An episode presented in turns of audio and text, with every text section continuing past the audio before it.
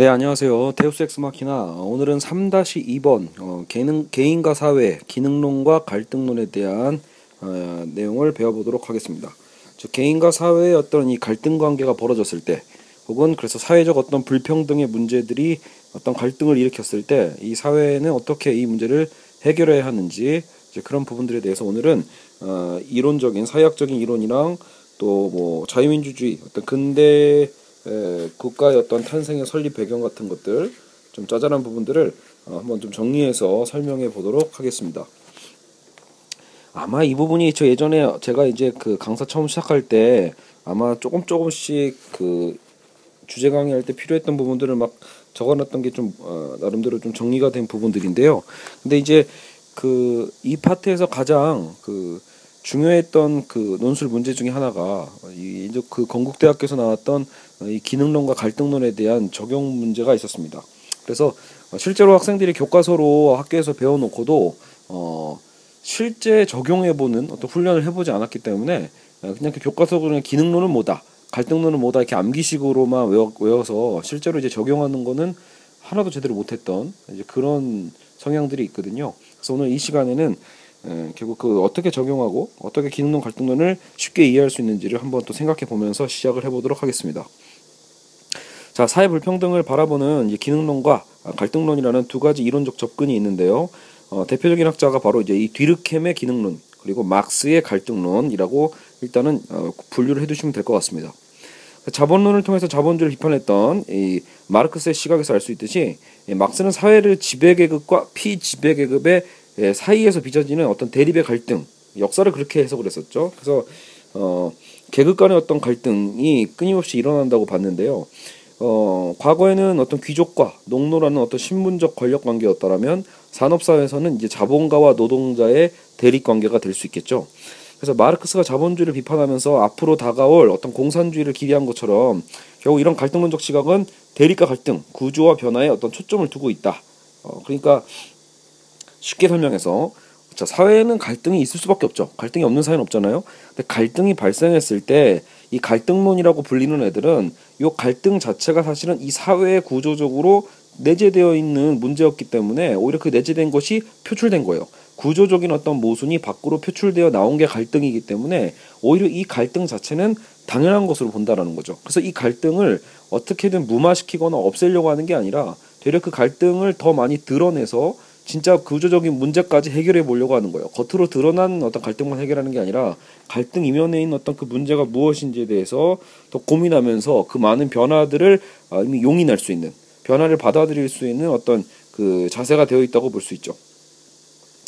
자, 그래서 제가 그 교재에도 도표로 넣어놨는데 이 도표는 실제로 그 시험에 나왔던 여기 J.H. 터너라고 나와 있거든요. 사회학 이론의 구조라는 책에서 발췌된 그 제시문이고 표입니다. 그래서 이 표를 보시면 또 이해가 잘 가시겠지만 갈등 이론의 어떤 전면적인 인과성이라고 해요. 그러니까 이 어떤 원인과 결과적 과정으로 나름 필연적 과정으로 어, 발전해 간다라고 보는 건데요. 어, 모든 어떤 일정 그 일반적 사회 체계가 존재하고 있을 때 그 사회 체계 내부적인 어떤 그 갈등이 있단 말이에요. 그러니까 어떤 자원 분배의 불평등이 벌어지게 되고 그 자원 분배의 불평등은 갈등을 첨예하게 드러내게 된다. 근데 이 갈등이 첨예한 드러남이 결국은 사회 체계의 재조직을 불러온다라고 보는 거죠. 그래서 새로운 사회의 도래가 된다. 사회 체계가 재조직이 되면 여기서 끝나는 게 아니라는 거예요. 결국은 그 뭐요? 이 막스가 얘기했던 이것도 변증법적인 역사관이거든요. 그래서 이러한 내부적인 갈등을 통해서 새로운 사회 체계의 재조직이 일어난다고 하더라도 결국 정반 합이죠. 그 사회 체계도 결국은 또 다른 정이 될 거라는 거예요. 새로운 합이 나온다고 해서 그 합에서 역사 발전이 끝나는 게 아니라 결국은 그 합 정과 반의 갈등 가운데서 합이 탄생했을 때 그 합은 영원하지 못하다. 그 합도 시간이 지나면 결국 또 하나의 기득권이 되거든요. 그 내부적인 갈등은 또 드러나게 돼 있습니다. 그래서 사회 체계가 재조직이 돼도 다시 결국은 원상태로 돌아가서 근데 이 원상태란 말은 물론 그 새로운 갈등의 단계가 생겼다라는 거죠. 새로운 갈등의 단계에서 다시 시작을 해서 어, 모든 사회 체계의 자원 분배의 불평등 그리고 갈등의 드러남 또 사회 체계의 재조직의 과정이 무한하게 반복될 거다. 이 순환의 연쇄는 끝이 없다. 이렇게 이 터너라는 학자는 얘기하고 있어요. 근데 물론 여기서 이제 중요한 중요한 게 갑자기 살이 걸렸네요. 여기서 중요한 부분이 이 갈등이 정말로 근데 이게 제자리 걸음처럼 무한 반복하는 건 아니라는 거예요. 학생들 중에 착각하는 게 어, 그러면 역사라는 무한한 반복이구나, 제자리 걸음이구나라고 할 수 있겠지만 갈등의 무한함이라는 건 또 다른 갈등이 발생한다는 거지 기존 갈등의 문제는 그래도 뭔가 해결돼 가는 거거든요. 그래서 이 변증법적이라고 볼 수 있는 게 조금 조금씩 어쨌든 이 사회 자체의 갈등 문제들은 해결해 가는 측면이 분명히 있다라고 볼 수 있습니다. 자 그러면 이런 갈등론에 대한 기본적인 포맷을 좀 두고 기능론을 좀 살펴보죠. 자 그러면 기능론을 한번 살펴보면 뒤르켐의 기능론이란 사회를 하나의 유기체로 보는 겁니다. 그러니까 보통 이제 기능주의라고 표현할 때 저도 아마 이 내용을 기능이란 말을 되게 좀 어, 와닿지 않고 좀 모호하게 이해했었는데 그 지금 생각해 보면 이 유기체론이라는 개념과 연결이 되는 게요. 우리가 유기체적이라고 표현할 때 결국은 우리가 다 하나로 연결되어 있다는 뜻이잖아요. 유기체라는 건 뭔가 기계적으로 딱딱 구분되어 있는 게 아니라 그러니까 우리의 몸을 생각해 봤을 때 만약에 여러분 우리 사회가 지금 우리 몸처럼 하나로 연결되어 있다라고 한다면 각 기관들 있죠. 우리 몸의 부분들이 다 각자의 역할이 있잖아요. 손은 손대로, 코는 코대로, 눈은 눈대로. 즉, 그 자기에게 주어져 있는 각자의 기능을 다 해내는 거. 그게 어떻게 보면 이 기능론이라는 거예요. 그걸 제대로 성, 형성해 나가야 된다라는 거죠. 그래서 각각의 이런 기능들이 사회 구조를 형성하고 있기 때문에 말 그대로 어떤 그 일부분이 어떻게 고장나거나 고장이라는 게 여기서 그 갈등을 형성하겠죠. 어떤 갈등이 일어나서 어떤 한 기능이 제 역할을 못하게 되면 그 사회는 문제가 형성이 되는 거거든요. 그래서 이 기능론이 추구하는 목적은 뭐냐면 오히려 자 갈등이 일어났어요. 우리 몸의 일부가 아프면 우리는 병원 가서 치료를 해야죠. 그러니까 치료를 해서 다시 정상화 그 자리로 돌려놓는 겁니다. 그러니까 여러분 이 기능론은 이유가 이 유기체론으로 유기체론으로 비교한 이유 이유 자체가 갈등론은 유기체가 될 수가 없어요. 갈등론이라는 건 이미 안에 있는 구조적인 모순을 해결해 나가는 과정이기 때문에 원래 그 자리로 돌아가는 게 아닙니다. 어쨌든 변화가 되는 거예요. 하지만 기능론은 뭐냐? 이미 완성된 하나의 유기체예요. 하나의 완성된 유기체 안에서 하나의 어떤 그 기능이 고장이 났다, 갈등이 났으면 그거는 다시 고쳐서 제자리로 갖다 놓는 게 갈등에 대한 해결 방법입니다. 자, 그러니까 갈등은 어떤 사회든 있을 수밖에 없는데 그 갈등을 바라보는 바로 이 대처 시각 자체가 다른 게 기능론과 갈등론이라는 거죠. 그래서 갈등론은 갈등이 딱 터졌을 때 아, 일어날 게 일어났구나. 이 사회에 골맞던 모순이 터졌구나. 자, 그러면 이제 이거를 아, 고쳐가면서 이 사회의 새로운 어떤 변화로 발을 내딛자. 새로운 영토로 나아가자 이런 게 될 수 있어요. 근데 기능론이라는 건 핵심은 통합과 기능이에요. 이 우리 몸이 하나로 다 통합돼서 제대로 자기 역할을 제대로 해야 되는 것처럼 기능론이 추구하는 건 오히려 통합과 기능, 안정과 질서에 어, 집중할 수밖에 없다라는 거죠. 그렇죠? 그래서 그런 특성이 있다. 딱 구분이 가시죠. 기능론과 갈등론의 특성이요. 그래서 어 이렇게 얘기해 봤을 때 그 예전에 제가 이 학생들 풀었던 시험 문제에서는 어떤 사례가 나왔냐면 어 난송이 난 난송 난소공이죠 난소공 난장이가 쏘아 올린 작은 공 거기에 있어서 이제 그 난장이 가족이 철거되는 그 장면을 갖고 기능론과 갈등론으로 분석하는 어, 문제가 나왔었거든요. 그러니까 자 철거 철거민이 있습니다. 철거민이 있고 정부가 지금 이거 철거를 하고 있어요. 철거한 그 갈등의 현장 여기서 봤을 때 이 보는 바라보는 이것을 해석하는 관점 자체가 기능론과 갈등론자들은 다르다라는 거예요. 그래서 기능론자 입장에서는 결국은 원래 이 사회 자체가 형성되고 완성돼 있는 과정이잖아요. 그렇게 보면 사실 이 철거민들은 그 사회적인 이 기능 자체, 사회적인 유기체적 구조에 문제를 일으키는 질환적인 역할이 돼버린단 말이에요. 즉, 왜냐면 결국 여러분 법이 누구 편이에요? 이 지금 철거를 하고 있다라는 건 결국 이건 행정법에 의한 철거거든요. 그러니까 법적으로는 결국 뭐야 이 철거민들한테는 힘이 없는 거예요. 예, 그러니까 결국 기능주의 입장에서는 야 왜 사회에서 정한 이런 통합적이고 기능론전 역할을 다 하지 못하고 어, 국민으로서 너의 역할을 다 하지 못하고 왜 국가가 시행하는 거에 대해서 반항하냐? 왜 저항해서 자꾸 문제를 일으키냐? 여기서 나름대로 입주권도 주지 않았냐? 입주권을 줬으니까 그거 먹고 떨어져라. 사실 이게 사실은 여기서는 기능론적 분석이 된단 말이에요. 왜 사회적 안정과 질서를 무너뜨리면서 자꾸 어, 이 철거를 하는데 끝까지 버티면서 법적 질서를 에, 어지럽히냐라는 거죠.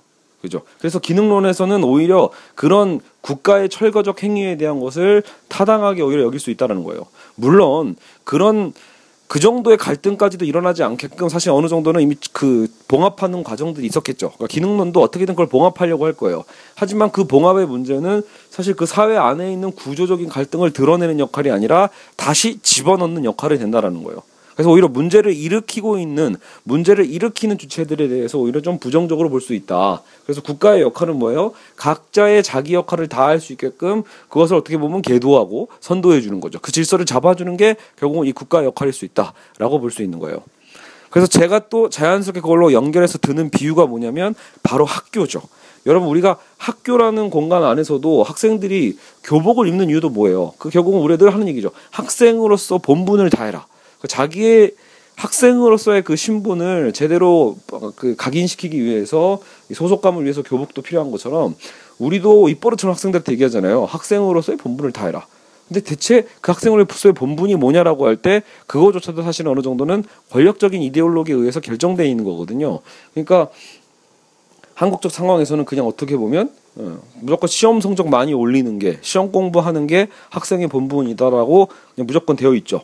어 그러다 보니까 나중에 왜 학교 안에서 사실 여러분 학교가 만약에 전인 교육이라고 그 정의를 넓혀버리면 사실은 공부만 하는 게 그 공부의 범주가 훨씬 넓어지거든요. 그러니까 지금 우리가 시험 공부만 하고 있는 게 공부가 아니라 여러 가지 단체 생활을 하고 사회 생활을 배워 나가는 게 학교기도 하잖아요. 근데 그런 것들이 배제된다라는 거죠. 그래서 학교 안에서 결국 학생들이 배우는 건 일종의 좀 기능론적인 사유가 됩니다. 왜냐하면 학교 시스템 자체가 자꾸 학생들을 딱 어차피 어쩔 수 없이 뭐 이건 어쩔 수 없는 부분도 있지만 시간표에 맞춰서 딱딱 생활하게 돼 있잖아요. 그러니까 이미 어느 정도는 몸의 어떤 그 리듬 자체가 다 훈육되어 있단 말이에요. 이미 익숙하게 그런 과정에서 만약에 특별히 누군가가 좀 이탈하고 싶어 한다거나 뭔가 다른 짓을 한다거나 그게 대표 지각 같은 거죠. 지각, 조퇴 이런 거에 대해서 극히 학교가 싫어하는 이유도 바로 거기에 있다라는 거예요. 왜 본래 기능을 다하지 않고 자꾸 이탈하냐라는 거죠. 원래 자리로 돌아와라가 되는 거예요. 그러니까 정작 그러다 보니까 물론 여러분 이거는 단점이 단점만 있는 건 아니에요. 기능론은 당연히 사회적 안정을 추구할 때는 아주 좋은 어, 방식이란 말이죠. 근데 정작 그 안정성 때문에 오히려 이미 그 이전에 있었던 이 시스템에 문제가 있었을 수 있잖아요. 그 학교 안에서도 아까처럼 그 교육 철학 자체에 구조적인 문제가 있었을 수도 있고, 그죠? 그 안에 선생님들의 이 업무 시스템에 대한 구조적인 문제가 다 있을 수도 있는데 이미 있는 것이 옳으니까 딴소리 하지 말고 너의 자리를 지켜라 라고 하는 건 결국 사회적인 변화와 혁신을 끌어내기는 굉장히 어렵다라는 거예요. 그래서 이 기능론적 관점은 굉장히 권위주의적인 측면도 보여주는 특성이 있다라는 거죠. 어찌 보면 그래서 여러분 자 갈등론으로 들어가 보죠. 난소공 사례에서도 보는 것처럼 갈등론의 입장에서는 오히려 그래 이 철거민들의 저항을 통해서 되려 갈등론자들은 아 그래 이 갈등을 더욱더 부추길 거라는 거예요. 왜냐하면 일부러 분란을 만드는 것으로 즐기는 사람은 없죠 사실 분란이 즐거운 게 아니라 그게 아니라 이 갈등을 통해서 오히려 사회에서 묻혀 있었던 그동안 숨겨져 있었던 그런 어떤 이 권력적 관계에 대한 폭력성이 드러난 거니까요. 그런 부당함이 드러남으로써 좋아 이 갈등을 계기로 해서 차라리 철저하게 갈등을 더 극화시켜서 철저하게 투쟁을 하는 거죠.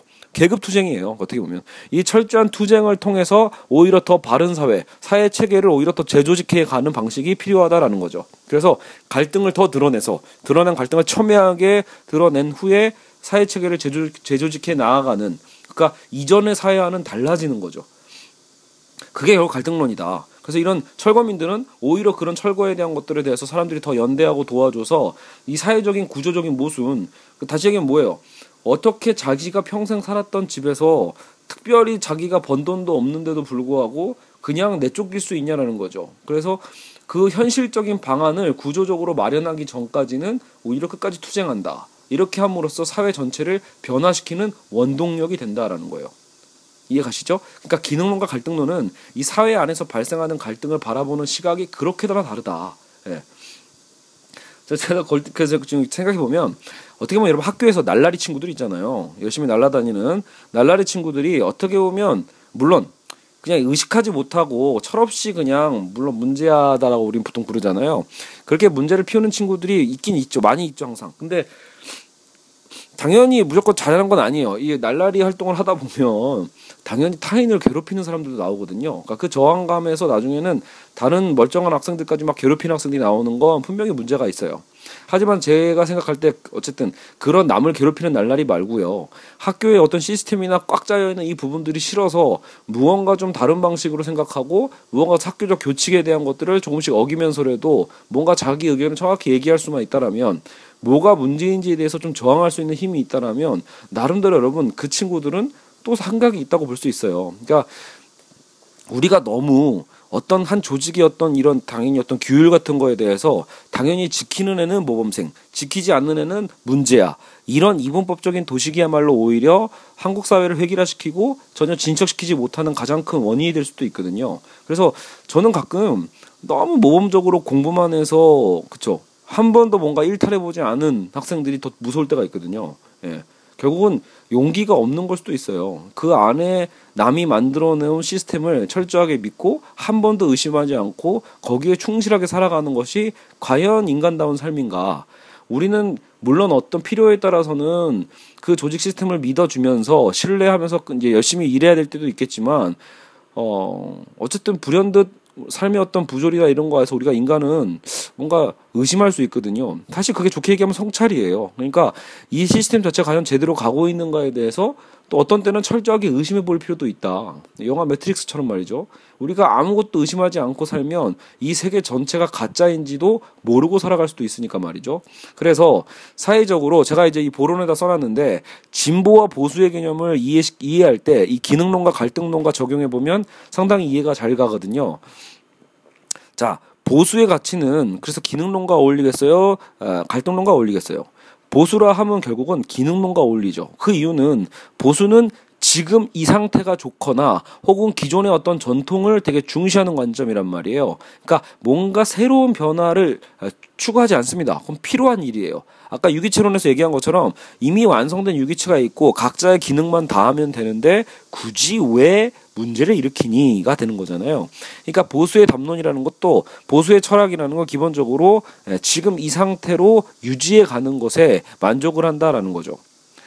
어, 그래서 여러분 그 공자와 맹자도 보수주의 철학의 대표자가 되는데 사실 공자도 주나라의 예법을 바탕으로 해서 인이예지를 얘기한 거거든요. 즉 지금의 세상은 자꾸 어, 하락해 간다고 했죠. 지금의 세상은 대동사회 옛날 대동사회 이상 사회가 없어지고 소강의 세상으로 가고 있는데 이런 어지러운 세상을 막기 위해서라도 우리는 인이예지가 필요하다라고 하는 게 공자예요. 즉 공자는 옛 예법을 되살리는 거죠 오히려 우리가 그것을 충실하게 따라가면 된다예요.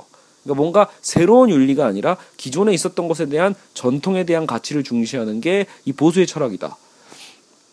여러분 당연히 여기서는 좋다 나쁘다 개념이 아니에요. 좋다 나쁘다는 당연히 장단점은 둘 다 있으니까요. 그죠? 여러분 만약에 이런 거 있잖아요. 진짜로 지금 사회가 어, 계속해서 유지되는 게 오히려 좋을 수도 있어요. 변화라는 게 무조건 좋은 것도 아니거든요. 변화가 오히려 우리를 더 큰 혼돈과 나락으로 떨어뜨릴 수 있으니까 말 그대로 그냥 좋은 가치, 기존에 아무리 옛날 거라 하더라도 우리의 어떤 이 공동체에 의미가 있는 거라면 사실 그 전통은 지켜가는 것이 좋죠. 그러니까 이런 면에서는 보수적인 가치도 의미가 있는 거고 기능론적인 측면도 의미가 있다. 사회적인 안정과 통합을 불러일으키니까 말이죠. 근데 갈등론은 뭐예요? 역으로. 자, 갈등론은 진보와 연결이 되는데 지금 이 상태는 항상 불만족스러울 수밖에 없다라는 거예요. 왜냐하면 인간의 삶이 완벽할 수 없기 때문에 그걸 인정하고 있거든요. 구조적인 모순이 무엇일까를 항상 고민하면서 그 안에 있는 사회 적 갈등에 대한 근원적인 문제를 파악해내기 위해서 갈등을 터트리고 그 갈등을 터트리고 조정하는 과정에서 투쟁하는 과정에서 새로운 사기로 변해간단 말이에요. 이 변함 자체가 진보죠. 무언가 변해가는 것을 긍정하는 거. 그래서 만약에 지금 이 사회가 정말로 썩어가고 있다라면 어떤 문제가 심각하다라면 이 진보적 사유관은 항상 역동적으로 우리에게 힘을 주고 그죠 그 지치지 않게끔 그죠 하긴 뭐 열심히 하다 보면 지칠 수 있지만 그러니까 진보의 오히려 단점일 수도 있어요. 그러니까 여러분 생물학적으로 봤을 때 어른들이 주로 보수적이잖아요. 그리고 젊은 사람들이 진보적이고 이거는 그러니까 생물학적으로도 어, 타당성이 있는 얘기예요. 그러니까 왜냐면 나이가 들고 여러분 이미 우리의 모든 어떤 세포가 이렇게 막 늙어가고 있는데 결국은 뭘 조금만 움직여도 피곤하잖아요. 변화는 두렵고요. 변화는 피곤한 거예요. 그러니까 보수적인 담론이 당연히 나이 드신 분들 사이에서 많을 수밖에 없어요. 그러니까 어떻게 보면 고 연령대에서 보수의 계층이 더 많다라는 건 무조건 부정적 시각으로 볼 일이 아니다. 어떻게 보면 자연스러운 거다. 역으로 젊은이들은 잃을 게 없잖아요. 젊은 사람들이 뭐 열심히 도전하는 게 가장 큰 미덕인데 결국은 그 도전, 변화, 역동성, 힘에 대한 것들은 결국은 진보적인 담론과 어우러진다라는 거죠. 그래서 어떤 그런 힘과 파워에 대한 것들을 추구하면서 갈등을 두려워하지 않는 게 어쨌든 젊은이들의 대다수 성향일 수 있습니다. 물론 그 안에 젊은 사람들 안에서도 보수적인 사람들이 있고 나이 드신 분들 안에서 또 당연히 진보적인 게 있죠. 왜냐하면 그거는 생물학적 나이를 넘어서서 경제적인 변수와 또 어떤 그 우리나라 같은 경우 지역 감정이 있잖아요. 또 지역적 변수나 이런 것들이 다 여러 가지 변수로 작용하기 때문이죠. 뭐 여하간 오늘 제 목적은 일단 기능론과 갈등론을 이해시키는 거니까요. 이 정도면 여러분이 어느 정도는 어, 기능론과 갈등론 그리고 진보와 보수에 대한 어떤 구분법에 대해서 어, 충분히 이해하지 않았을까 싶습니다. 음. 자 그리고 어 이제 근대 국가와 자유민주주의의 역사를 살짝 살펴보죠 살짝. 제가 이제 교재에서는 좀 확실히 옛날에 쓴 거여서 좀 제가 봐도 좀 촌스럽다는 생각이 좀 들긴 하는데 한번 보죠.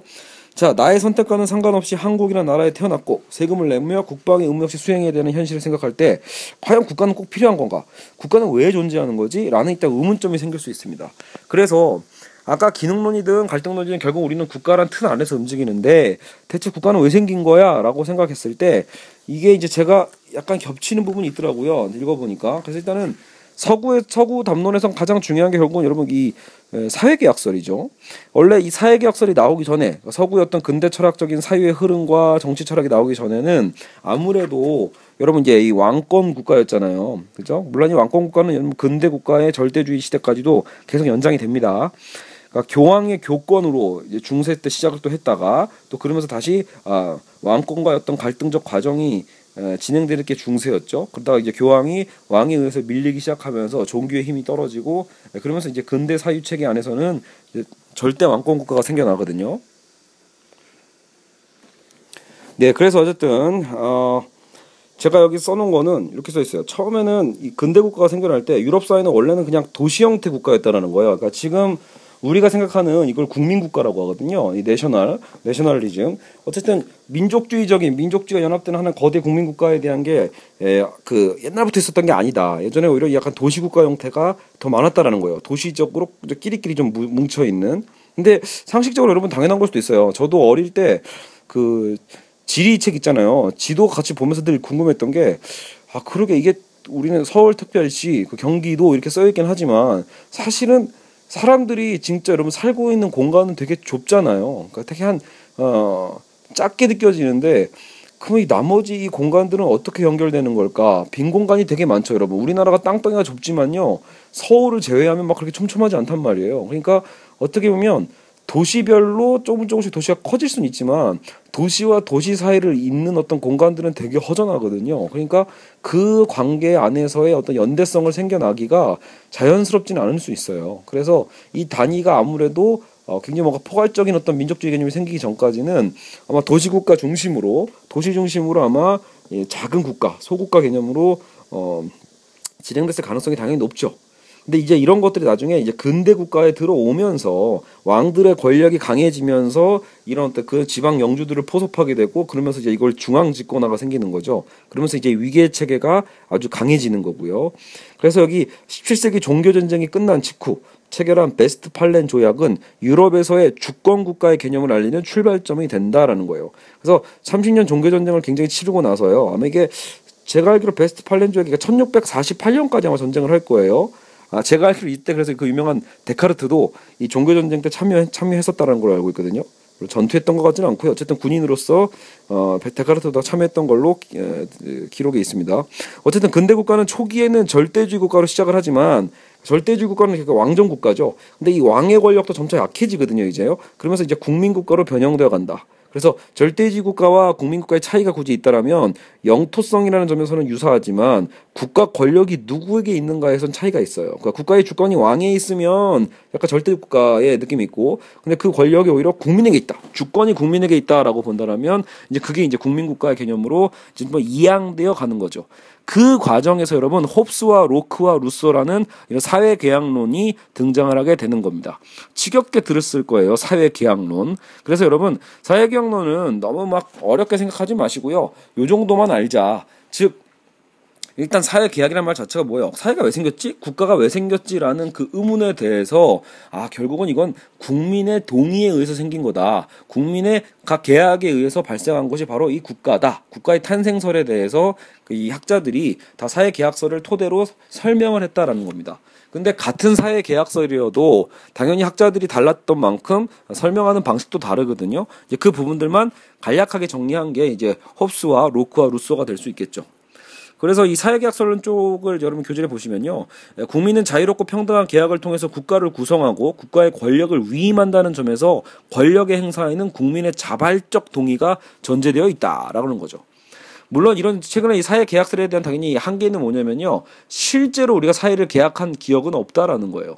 여러분, 그러니까 국가가 언제부터 생겼냐라고 할 때 딱 부러지게 얘기할 수가 없잖아요. 그때 정말 다들 사람들이 계약을 해서 국가가 딱 탄생한 건 더더욱 아니고요. 그러니까 이거는 결국은 어, 실증 실증적으로 사회 계약설이다라는 건 아니라는 거예요. 오히려 그냥 약간 뭐 암묵적이랄까. 예. 그래서 여기 절대주의 왕정을 통해서 권력은 신에게서 나온다는 이걸 왕권 신수리, 신수설이라고 하죠. 그리고 뭐 우리나라 같은 경우에 왕토 사상 모든 뭐 토지 모든 땅은 또 그 왕의 것이다라는 것처럼 당시 이제 그 서구에서도 왕권 신수설 신이 권력을 줬다라고 했단 말이에요. 자유롭고 평등한 개인들과 국가의 계약을 통해서 국가가 성립한다는 사회 계약설은 결국은 이 시대의 엄청난 변화를 보여주는 거죠. 그래서 인간 개개인의 주체적인 어떤 자유, 자유에 대한 철학이 확산되면서 특히나 이런 이제 왕권에 대한 개념들이 점점 이양된다고 볼 수 있습니다. 그러면서 여러분 왕권을 제약할 때 나오는 게 뭐예요? 그게 입헌 군주제잖아요. 민주주의 단계로 넘어가기 이전에 여러분 그래서 그런 게 있었죠.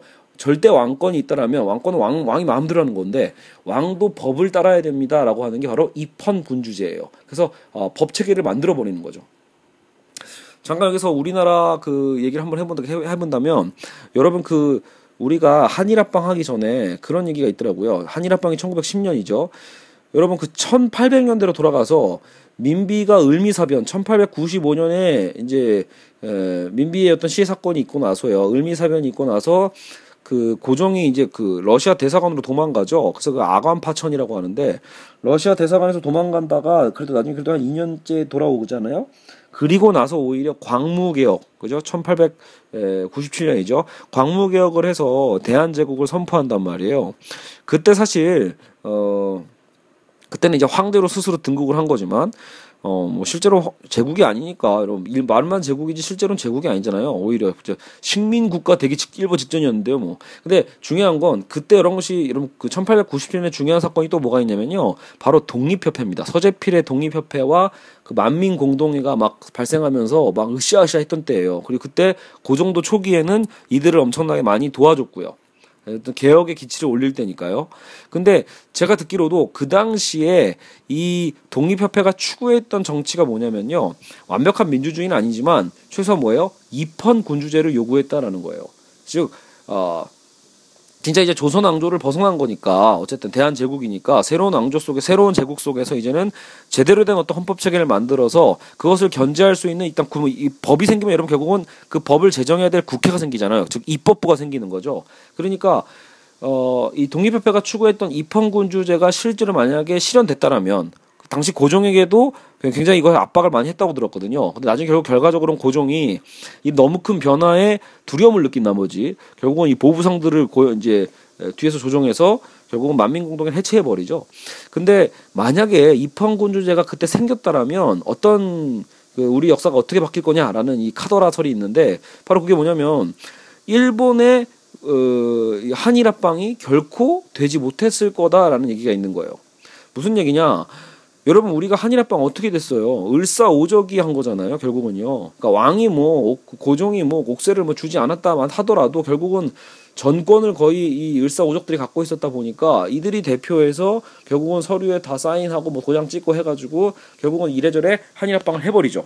그러니까 일본도 어쨌든 여러분 이 근대적 절차성을 지켜야 되니까 그죠? 힘으로 뺏는 게 아니라 그죠? 힘은 물론 이미 내면에 도사리고 있지만 나름대로 어, 이 배신자들, 변절자들을 통해 가지고 한국도 호응한 걸로 서류상으로 남았단 말이에요. 근데 만약에 입헌군주제가 어, 독립협회 때 생겨났다라면 국회의원들이 한두 명이 있어요? 많이 뽑았을 거 아니에요. 그러니까 더더욱이 국회에서 통과되지 않는 한 그렇게 한일 합방이 될 리가 없었을 거라는 거죠. 당연히 어려웠겠죠. 을사오적 설득하는 거랑 국회의원들을 다 설득하는 거랑 어느 게 더 쉽겠어요. 그죠? 그래서 그때 입헌군 주제가 되지 않는 게 굉장히 안타까운 일이다라고 볼 수 있어요. 그래서 그만큼 여러분 왕이 있더라도 입헌군 주제는 분명히 그 기존에 있었던 어그 절대주의 왕 그런 왕정 국가와는 분명히 다르다. 알겠죠? 그게 대표적으로 잘한 나라가 영국이잖아요. 영국에서 의회 민주주의가 발전할 수 있었던 것도 바로 그 법이죠. 그 법을 통해서 국회의원들이 왕을 자꾸 견제했던 거죠.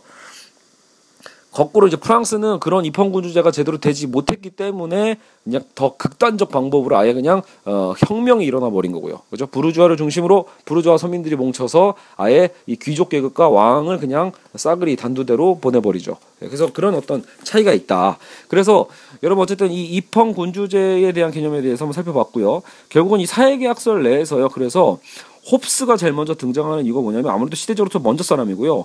홉스는 기본적으로 만인의 만인에 대한 투쟁이라고 해서 그 유명한 말이죠. 만인의 만인에 대한 투쟁. 즉 자연 상태에서 인간은 기본적으로 이기적이고 비사회적이다. 그래서 항상 투쟁할 수밖에 없다라는 거예요. 그러니까 필멸, 필멸.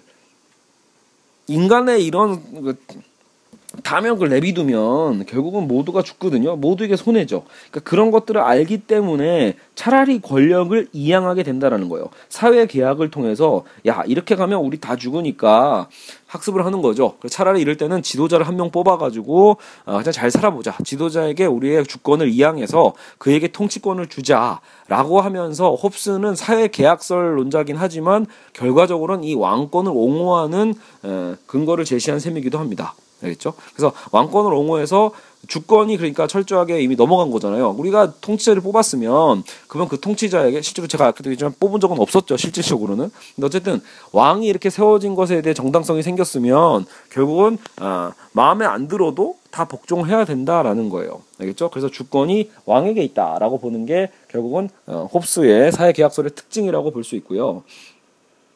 근데 로카로서는 이와 달리 어느 정도는 그런 국민들에 대한 어떤 권한을 허락하거든요. 그래서 특히 이제 로크가 중간이에요. 인간은 원래 합리적이고 사회적으로 태어났다. 합리성이 있다라는 거예요, 오히려. 어 그래서 어 똑같고 루, 루소는 인간의 어떤 순수성에 대한 얘기죠. 자연주의거든요. 탐욕이 없는 목가적 태도로 자연 상태를 설정했었고요. 그래서 홉스가 제시한 절대 군주는 필요치 않고 오히려 어 로크는 헌법에 의한 입헌 민주주의. 아까 제가 했던 입헌 군주주의일 수도 있겠죠. 그러니까 어떻게 보면 이제 아예 입헌 민주주의로. 넘어가자라는 거죠. 입헌 민주주의를 주장했고 그래서 당연히 권력 분립, 어떤 공화정의 성립이죠. 그래서 입법부와 사법과 행정에 대한 아마 이 당시에는 제가 보기엔 입법과 행정의 분리가 아닌가 싶은데 권력 분립을 제시한 게 로크입니다. 알겠죠? 그리고 루소는 자, 루소가 이제 보통 이제 그 시험 문제에서는 그래서 로크보다 루소와 홉스가 비교돼서 대조대적으로 나올 때가 있어요. 같은 사회계약서이지만 루소는 아까도 얘기했지만 인간은 오히려 자연으로 돌아가 있을 때가 더 선하고 그죠? 그런 장점들이 있단 말이에요. 그래서 왜 루소의 에밀 같은 교육학 책 보면 어, 애들 그 방목하는 거예요. 내비 돌아. 자꾸 자꾸 개입해가지고 오히려 문제가 생긴다라고 보거든요. 어쨌든 루소는 그래서 국민이 갖고 있는 그 일반 의지가 있어요. 국민 모두가 염원하는 일반 의지가 아, 그 일반 의지를 실현하는 게 국가의 통치자의 몫이다. 그러니까 국가가 해야 될 역할은 주권을 국가에게 이양한 게 아니에요. 그러니까 주권은 항상 모든 국민에게 있어요. 모든 인민에게 있는 거고, 근데 그 일반 의지를 대신 실행하는 것들이 결국은 통치자들이라는 거죠. 그래서 여기서는 이제 그 얘기를 하는데 루소는 결국은 투표에 대한 방법을 자리 잡게 하는데 큰 힘을 실었다. 사상적 기초를 만들었다. 국민투표제도. 물론 국민투표제도 결국 대의민주제니까 루소의 직접 민주주의는 다르지 않냐라고 할 수 있지만 현실적으로 봤을 때 여러분 직접 민주주의를 실현하는 건 거의 불가능하거든요. 그죠? 나라가 굉장히 작지 않으면 불가능해요. 그러니까 직접 민주주의는 불가능하지만 어쨌든 그 국민의 일반 의지를 표명할 수 있으려면 어쨌든 이 투표라는 방법은 필요하거든요. 그래서 어떤 국민 투표 제도에 대해서 얘기할 수 있다. 그렇죠? 그래서 어, 로크와 루소는 어느 정도 오늘날의 의회 민주주의에 대한 가능성에 대해서 사상적 기초를 만들어 갔다고 볼 수 있습니다. 그리고 둘다 어, 그래서 저항권이 있어요. 홉스는 아까 우리가 한번 뽑은 통치자에게는 통치자가 우리에게 어, 잘못된 일을 할 리 없다라는 좀 순수한 낙관적인 어떤 생각을 했다라면 당연히 엉망진창인 통치자가 실제로 많았잖아요. 그러니까 그럴 때는 로크도 저항할 수 있다. 조금 루소도 당연하겠죠. 갈아치울 수 있어야 되는 거예요. 왜냐하면 국민의 주권, 이, 이 주권 자체는 국민에게 있지 왕에게 있는 게 아니니까요. 알겠죠? 의회에 있는 게 아니다. 그래서 언제든 어, 민의를 따라야 된다라는 거죠. 그래서 일반 의지에 대한 개념을 생각해 두시면 됩니다. 제가 좀 밑에다가 근데 여러분 그런 표현 썼어요. 뭐 홉스는 갈등론적이고 루소 로크는 기능론적인데 이 부분 그냥 지워버리세요. 어, 논리적으로 좀 말이 안 되는 것 같아요. 제가 이걸 왜 썼는지 모르겠네요. 여하튼 말이 안 된다. 이런 갈등론과 기능을 여기다 갖다 붙이기 좀 그렇고요. 오히려 다 셋 다 나름대로는 국가의 필요성을 얘기하고 있는 거기 때문에 일단은 뭐 국가에 대한 것을 찬성하고 있고 또 그 안에서 물론 필요에 따라서는 저항할 수 있다라는 개념으로 본다라면 또 오히려 홉스야말로 또 기능론적일 수도 있거든요. 그러니까 저 구분은 없애버리세요. 자 그리고 뭐 어, 자, 그러면 일단은 그런 사회 계약설에 의해서 로, 어, 간단하게 홉스와 어, 로크와 루소에 대한 어떤 생각들을 좀 살펴봤고요. 자, 시대적으로 다시 좀 보면 실제로 이제 프랑스의 루소가 루소가 프랑스 사람이잖아요. 로크는 영국 사람이고요. 홉스랑. 그래서 그 루소가 결국 국민 주권론과 평등 정신을 프랑스 대혁명 사상에 굉장히 영향을 미치게 만든 사상가가 되기도 해요. 프랑스 대혁명에 영향을 미치죠. 그래서 유럽 사회는 주권이 국민에게 이양돼 있었고 국민 국가 가정은 결국은 어, 굉장히 이제 빠르게 전개되어 갔다고 볼 수 있어요. 어, 근대 국가에 대한 유력한 이론으로서 제가 이제 설명했던 것 중에 그래서 자유주의가 있고 마르크스주의가 있고 베버의 이론은 있는데 음, 일단 자유주의자들에 대한 그 자유주의자들은 만인에 대한 만인의 투쟁 상태를 극복하기 위해서 정치 권력의 부재로부터 약이 될수 있는 소유권, 자유주의하면 소유권이죠. 생명에 대한 분쟁 해결을 위해서 계약에 의한 정치적 결사체. 그래서 그런 국가가 탄생한다고 설명을 했다라는 거죠. 자유주의가 결국 시장, 소유권에 대한 절대적 보장을 중시하고 국가의 간섭을 반대하는 게 자유주의죠. 그래서 어떻게 보면 나중에 이게 신자유주의 국가와 연결이 되고요. 거꾸로 이제 특정 목표를 위해서 자원을 총동원해서 발전 중심으로 가는 발전 국가, 개입 국가가 있다. 이 한국의 7, 80년대 모습이라고 볼 수 있죠. 발전 국가의 어떤 모델. 거꾸로 이제 빈부격차를 줄이는 것. 노동 상태에서 배진 사람들을 가장 위에서 우선적으로 하는 것은 또 복지국가 형태도 있습니다. 자, 그리고 이제 마르크스주의는 어, 아무래도 아까 우리 갈등 때 잠깐 배운 것처럼 어, 이제 자본주의 국가는 부르주아 위원회라고 지적 지적한 것이 바로 그것이다. 부르주아의 위원회에 불과하다. 자본주의 국가는 부르주아를 위한 것들이다. 오히려 그는 노동자 계급에서 혁명으로 계급이 철폐될 거고 국가 또한 소멸할 것으로 믿었다라고 보는데 여러분 이제 이 근데 이 막세 이그 뭐랄까 이 공산주의에 대한 이 발전론은요 여러 가지 설이 있어요. 그러니까 그렇게 해서 정말 이상사회가 올 거다. 이상사회가 오면 그럼 진짜 일하지 일하지 않아도 되는가 뭐 이런 게 아니란 말이에요. 정말 그런 천국을 얘기한 게 아니기 때문에 마르크스 또한 당연히 그런 공산주의 사회가 도래한다고 해서 갈등이 없을 거라고 생각하지는 않았거든요. 너무 이것을 천국의 개념처럼 너무 쉽게 도식하는 경우도 생겨버리는 건 좀 문제예요.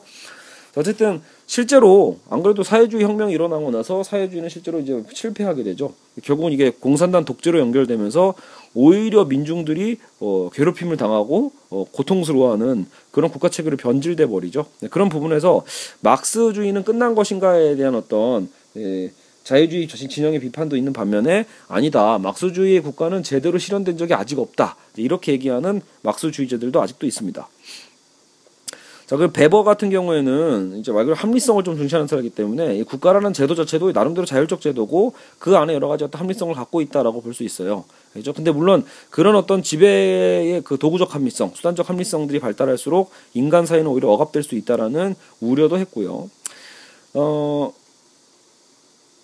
자, 그리고 여기서 제가 그런 표도 썼군요. 자유주의나 마르크스주의적 사상은 모두 국가를 그래서 악한 걸로 좀 본다. 자유주의는 국가에서 벗어나려고 한 거고 마르크스는 이런 국가 개념은 이제 거대 국가론에 대한 걸 이제 벗어나는 거죠. 마르크스의말로 나중에 좀 바로 뒤에서 보겠지만 민중 민주주의거든요. 가끔 여러분 사회주의를 공산당 독재의 시스템 때문에 민중이 뭐 억압당하는 걸로 보지만 원래 여러분 사회주의 사상은 민중이 해방되는 겁니다. 민중이 해방되는 과정에서 그 민중이 다스리는 당이 공산당인 건데 정작 그 공산당이 이제 그 사회주의 이양하는 거죠. 공산주의를 과도기예요. 공산주의는요. 공산주의를 통해서 사회주의로 가는 건데 그 과정에서의 일당 국제가 효율성 때문에 만들어 놓은 게 오히려 문제를 일으켰다라고 생각하셔도 됩니다. 자, 그래서 어, 어, 자, 근대 국가 형성의 역사는 그래서 인간 희생의 역사다라고 이제 저는 썼어요. 100년 동안 인류 역사에서 찾아보기 힘든 그러니까 이제 이거 19세기, 20세기죠. 전쟁, 공황, 학살, 냉전, 자본주의적 착취 경험들을 알 수 있죠. 그리고 이제 신자유주의 세계화가 들어와서 이제는 인류 전체가 양극화 현상이 되고 있고요. 그 과정에서 결국은 NGO, 비정부 기구나 여러 가지 어떤 기구들이 생겨나면서 결국은 이 국가라는 체계, 우리가 지금 국가가 어떻게 생겼고 국가에 대한 사회 계약들을 살펴봤잖아요. 그러니까 그런 국가에 대해서 이제 저항하는 나름의 어떤 방법론들도 생겨나고 있다라고 볼 수 있습니다. 자, 이제 그 부분을 제 교재에서 이제 4, 4번인데요. 예, 자유민주주의에서 민중민주주의로 민중민주주의에서 사회민주주의로 사회민주주의에서 신자유주의로 신자유주의에서 참여민주주의로 되게 아주 유치한 도식으로 한번 써놨는데 요거 한번 살펴보죠. 결국은 우리는 지금까지 국가가 어떻게 형성됐고 국가의 어떤 종류가 있는지 대충 이론적인 거 살펴봤는데 이론적인 종류 여러분 그렇게 중요하지 않으니까 킵킵 알겠죠? 아주 뭐 이렇게 아까 잘 못 들었어요라고 해도 상관없습니다. 그렇게 중요하지는 않고 물론 나중에 우리가 제대로 막 정치학을 공부한다라고 하면 중요하죠. 알겠죠? 하지만 지금 이제 맛배기를 보고 있는 우리 수업에서는 그렇게 중요하지는 않다. 자, 그래서 오히려 민주주의는 뭐예요? democracy라고 하잖아요. 그래서 결국 그리스어로는 어, 이거 뭐예요? 데모스인가요? 데모스 크라토스인가요? 국민의 지배입니다. 국민의 지배라는 원어의 뜻을 갖고 있어요. 국민이 주체적으로 참여해서 지배하는 정부 형태가 민주주의입니다. 되게 중요하죠, 여러분. 국민이 주체가 돼서 그러니까 주권이 국민에게 있는 거죠. 지배하는 정부 형태예요.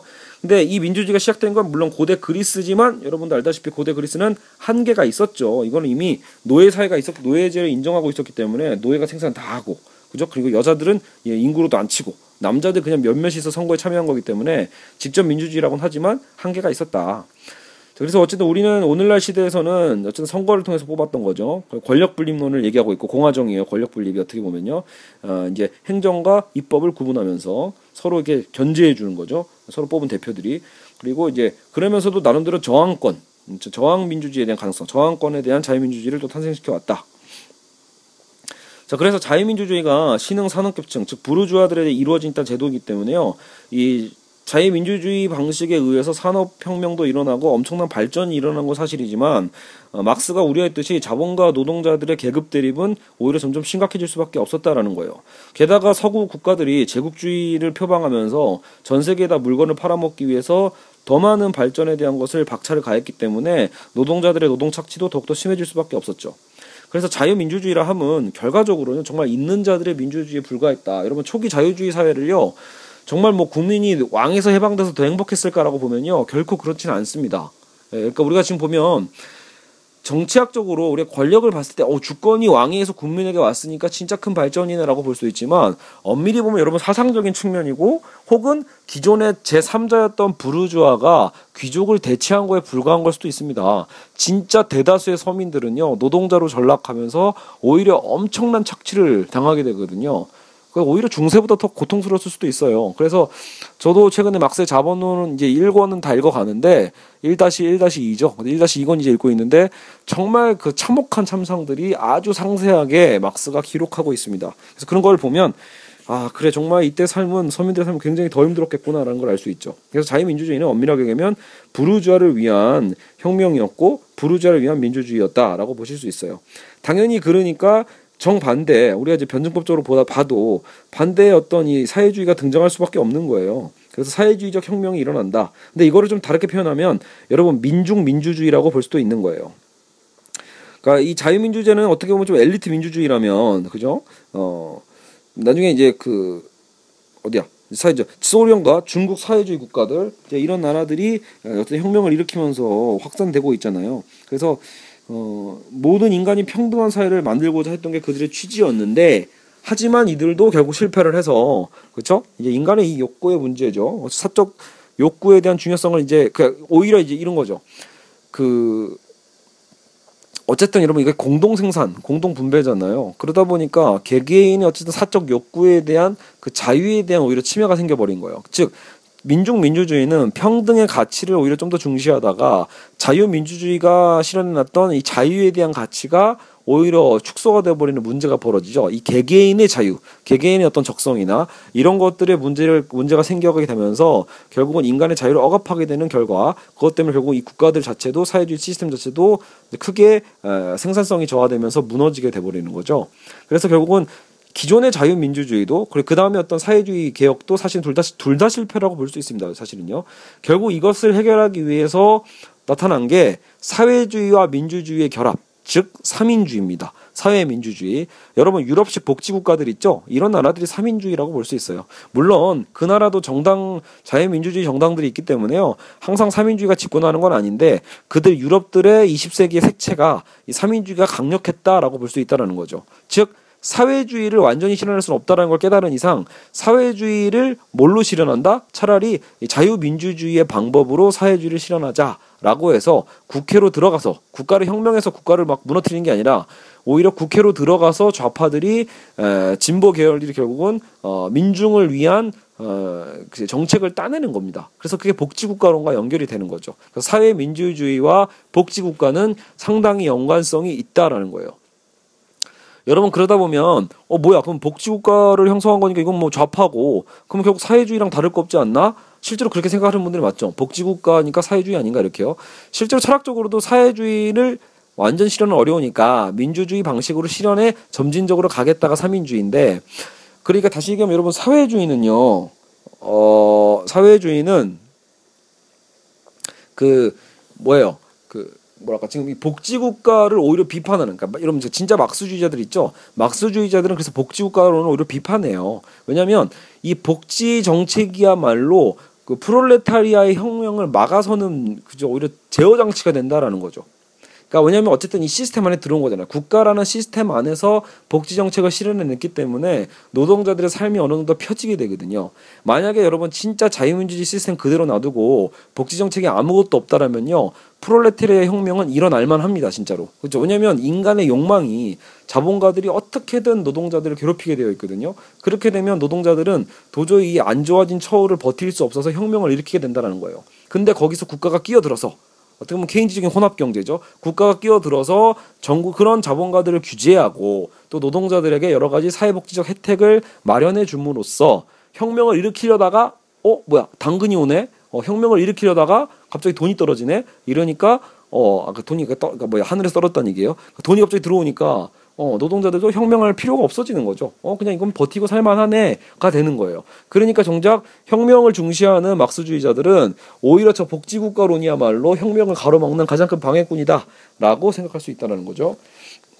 자, 어쨌든 그래서 사민주의는 그건 성공하고 있느냐 봤을 때 실제로 여러분 사회민주주의의 위기도 어떻게 보면 그게 이제 1979년 81년에 영국의 대처리즘, 미국의 레이거노믹스에 의해서 도래한 신자유주의에 의해서 어느 정도 밀리게 됩니다. 그래서 물론 아직도 유럽 정식의 삼인주의가 힘이 있긴 하지만 하지만 또 신자유주의의 물결이 훨씬 더 거세게 일어났기 때문에요. 이제 그것도 무시할 수 없다라는 거죠. 그래서 신자유주의가 특히 우리나라 같은 경우 더더욱 그렇죠. 한국은 삼인주의로 간 적이 없어요. 한국은 어쨌든 그런 개발 독재 국가론으로 갔다가 나중에서야 이제 자유주의와 함께 개발 독재 국가가 어우러진 이상한 기형적 체계였다가 아예 이제 우리는 IMF 이후로 신자유주의로 넘어가죠. 그래서 한국 사 회는 치열한 경쟁과 말 그대로 개인의 어떤 재 재산권에 대한 것을 더 강화시키고 그러면서 오히려 복지 정책 같은 걸 많이 퇴보되는 측면이 있습니다. 물론 우리나라도 복지 정책이 최근에 확장돼 왔지만 여러분 그 확장은요 삼인주의에 비할 바가 못 되고요. 그게 아니라 그냥 정말 한국의 말로 제가 보기엔 혁명을 막기 위한 복지 정책 수준에 불과하다. 진짜 그딱 혁명이 안 일어날 안 일어날 만큼 파업하지 않을 만큼만 아, 여러분 딱 그 복지 정책을 준다라고 보시면 돼요. 한국은 어떻게 보면 좀 최소 복지에 가깝다. 여러분 이렇게 생각하시면 될 것 같습니다. 결국은 여러분 이 신자유주의 횡포가 그러니까 점점 심해지니까 그래서 또 나온 개념 중에 하나가 어떻게 보면 노무현 정권 때의 아래로부터의 위로 즉 참여 민주주의에 대한 가능성이 열리는 거죠. 혹은 저항적 민족주의, 참여 민주 참여 민주주의 이런 개념처럼 오히려 다시 이제는 예전에 사회주의적 시스템의 민족 민주주의는 아니지만 지금 우리 자유민주주의 시스템 안에서도 이런 국민의 개인의 기본권에 대한 강조, 국민 주권에 대한 것을 강조함으로써 결국은 이거를 실현해낼 수 있는 오늘날 디지털 기술까지도 열리곤 있잖아요. 이 가능성이 있거든요. 그러니까 오늘날 여러분 어때요? 이명박 때부터 촛불 집회도 있었죠. 광우병에 대한 촛불 집회, 또 사드에 대한 또 성주에 대한 집회, 또 최근에 있는 어떤 대학생들의 어떤 그죠? 역시 그 어, 분규들, 또 집회들 있죠. 저항하는 거, 학교 이사회에 저항하는 것들. 여러분 이런 것들은 아까 그 갈등론적으로 보, 이제 보면 좋게 볼 수 있겠죠. 그러니까 사회적인 모순을 드러내고 불필요한 것들은 드러내겠다. 그죠? 어, 좀 고쳐가겠다라고 보는 선언이기도 합니다. 근데 이게 어떻게 보면 루소가 얘기했던 국민의 일반 의지에 맞지 않게끔 국가가 그것을 통치하고 있다라면 당연히 필요한 과정이고 필연의 과정이다라는 거죠. 그래서 이런 사회 구조적인 모순을 해결해 가려고 하는 노력들은 바람직하다. 하지만 또 필요 이상의 분열들은 또 문제가 될 수는 있죠. 그래서 어떤 선에서 사실 진짜 여러분 민주주의의 저는 어려움은 그거라고 봐요. 갈, 무한 갈등론도 불가능하니까 갈등론적인 어떤 접근을 하더라도 결국은 어느 선에서는 저 필요에 따라서 통합도 필요하거든요. 질서도 필요해요. 그러니까 사회적 안정망이라는 것도 굉장히 중요하기 때문에 사회적인 안정성을 추구하기 위한 또 나름의 기능론적인 대안도 필요하다고 볼 수 있습니다. 알겠죠? 자, 그래서 제가 마지막 이제 마무리인데 개인과 사회의 어떤 이 갈등과 문제들 안에서 결국은 왜 여러분 그 공리주의는 최대 다수 최대 행복이라고 해서 어쨌든 원래는 이게 합계주의라고 하거든요. 그 집합체. 그러니까 사회랑 개인이 모인 집합체에 불과해서 사회란 실체를 인정하지 않기 때문에 공리주의는 오히려 간편해요. 그냥 사회적인 전체적인 총 행복량이 증진되면 그 개개인도 행복하기 때문에 어쨌든 무조건 사회적 총 행복량만을 사회적 정의라고 어 주장하는 문제가 있다라는 거죠, 사실은요. 물론 효, 효율성 효율적 효율적인 측면에서는 공리주의가 되게 어, 쓸모가 있어요. 하지만 그러다 보면 부작용도 항상 있다라는 거죠. 모든 것을 행복이라는 지표 아래로 정의를 함부로 판단하게 된다라는 거랑 또 다른 건 소수자의 또 진실이 묻힐 수도 있다라는 거. 소수자의 권리와 진실이 묻힐 수도 있는 게 공리주의 맹점이거든요. 그래서 제가 그때 가, 그 우리가 그 아, 하긴 제 그 데우스 마 데우스 엑스 마키나 강의는 아니지만 아, 그죠 샌델의 정의란 무엇인가에서 우리가 배웠던 것처럼 그래서 왜 롤즈가 등장을 하는 거죠. 그래서 롤즈는 오히려 진짜 정의의 원칙이 무엇인가, 공정성의 원칙이 무엇인가, 진짜 공정한 절차를 통해서 정의를 실현하는 것이 더 중요하다고 봤던 롤즈의 개념처럼 롤즈는 오히려 자유와 평등을 둘 다 실현하는 정치 철학을 제시하게 됩니다. 예, 그러니까 행복이 중요한 게 아니고 우리가 최대 다수 최대 행복이 정의일 수는 없고 그건 인간의 그냥 욕구일 뿐이니까요. 차라리 더 중요한 건 인간이 갖고 있는 그 인간의 존엄성이죠. 인간 개개인의 존엄성과 그 가치가 온전히 실현될 수 있도록 우리는 공정한 실질적 기회가 주어져 있어야 된다.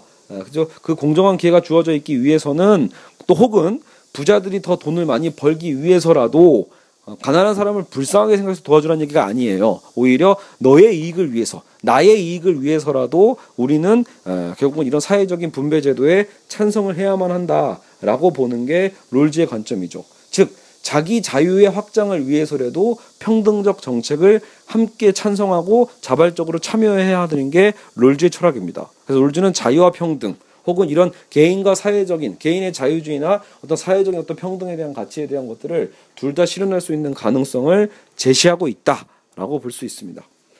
그리고 혹시 뭐 그래서 여러분 결국 왜 안티곤의 사례에서 잠깐 나오는 것처럼 그래서 이 적법성과 합법성이 있는데 아무리 여러분 법이 중요하다고 할지라도 그 법을 초월하는 정의가 있거든요.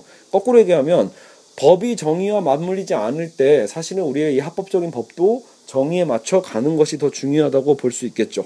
알겠죠?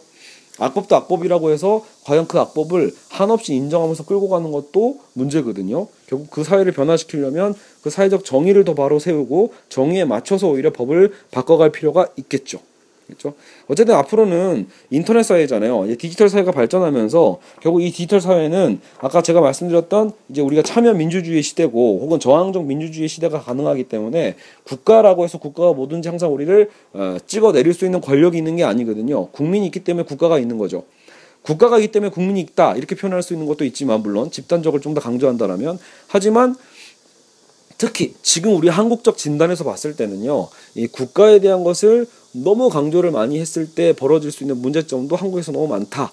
중요한 건 국가도 결국은 이 국민 개개인들의 주권이 먼저 바로 설 필요는 있다라는 거죠.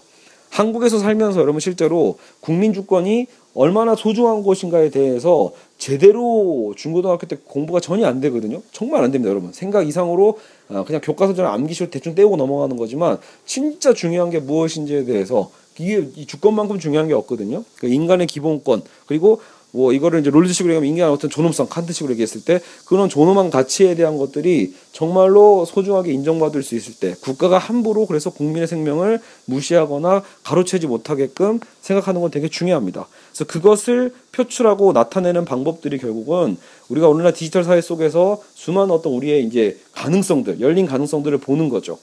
예, 제가 교재에서는 안 썼지만 제가 그 아즈마 히로킨가가 썼던 그 일반 일반 의지 2.0이라는 책이 있어요. 그래서 루소의 일반 의지가 오늘 앞으로의 미래 사회에서는 열리게 될 거다라고 본 거예요. 즉 루소가 일반 의지를 얘기했을 때는 일반 의지가 대체 뭐냐 논의가 있었거든요 실제로요. 일반 의지가 뭐지? 일반 의지를 실현하라고 하는데 국민 전체의 일반 의지가 과연 있긴 있는 걸까? 그죠? 왜냐면 국민들 안에서도 생각이 다르니까요. 근데 아즈마 히로키는 이 루소가 했던 일반 의지가 바로 오늘날 정신분석에서 얘기하고 있는 바로 이 인간의 무의식이다. 그러면 국민의 이 집단적인 무의식이라는 것도 있을 텐데 이 무의식적 개념을 읽어낼 수 있는 장치가 바로 뭐다? 오늘날 구글의 빅데이터라는 거예요. 어때요? 되게 그럴싸하지 않나요? 그러니까 구글의 빅데이터를 통해서 왜냐면 빅데이터야말로 우리의 모든 삶의 흔적이거든요. 앞으로 그러니까 이 디지털 세대의 흔적이죠. 그러니까요. 지금도 이 디지털을 멀리하는 분들이 있기 때문에 이게 완벽하게는 불가능하지만 앞으로의 사회는 정말 모든 사람들이 어, 스마트폰을 계속 쥐고, 쥐고 다닐 거고요. 또 사물 인터넷이 계속 발달하잖아요. 사물 인터넷 속에서 우리의 모든 생체적인 정보들이 계속해서 결국은 기록될 거거든요. 그러면 무의식적으로 우리가 하는 행동들까지도 다 기록이 돼서 빅데이터는요, 사실 우리가 의식적으로 원하는 것이 아닌 것조차도 알아낼 수 있겠다라는 거예요. 예, 무의식적으로 내가 어딜 많이 방문하는가, 무의식적으로 내가 어떤 인터넷 사이트에 접속하는가, 내가 어떤 것들을 눈팅하고, 내가 어떤 것을 먹고, 결국 이런 것들이 다 욕구를 반영하겠죠. 우리의 무의식적인 욕구를 반영하는 것을 빅데이터로 통계를 내서 앞으로는 어떻게 보면 직접 민주주의가 가능해질 거라고 보는 거예요. 엘리트 국회의원들이 필요한 게 아니라 오히려 전광판에 뜨고 있는 국민 전체 빅데이터를 수합해서 거기에 맞는 그 시대에 맞는 필요한 법을 만들고 법을 개정해가는 그런 시대가 오지 않겠냐라고 했던 게 아즈마 히로키의 일반 의지 2.0입니다. 예. 제가 제대로 봤다면요. 한 번 읽어가지고 하지만 되게 인상 깊은 책이었거든요. 한 번 읽으면 아이디어가 어쨌든 충분히 그런 시대에 대한 가능성에 대해서 저도 어느 정도 공감을 했는데 물론 그만큼 더 위험한 감지 사회가 올 수도 있겠죠.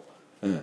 그래서 오히려 감시 사회가 오면 디지털 감시가 돼가지고 더 큰 문제가 일어나니까 이게 결국 일종의 양날의 검 같은 거죠. 과연 어떤 시대로 결국 도래할 것인가는 결국은 에, 그쵸 우리가 어떤 얼마나 깨어 있는가에 달려 있지 않을까요? 에, 우리가 이런 것들을 제대로 인지하고 우리가 추구해야 될 바가 무엇일까? 혹은 우리에게 주어져 있는 자유를 스스로 내던지지 않게끔 얼마나 우리는 우리의 주권을 잘 보호하면서 행사할 것인가에 대한 마음가짐이 되게 중요하다고 생각을 합니다. 자, 어쨌든 오늘은 여기까지 하고요. 다음번 이제 3-3에서 다시 만나기로 하겠습니다. 여러분 고생하셨습니다.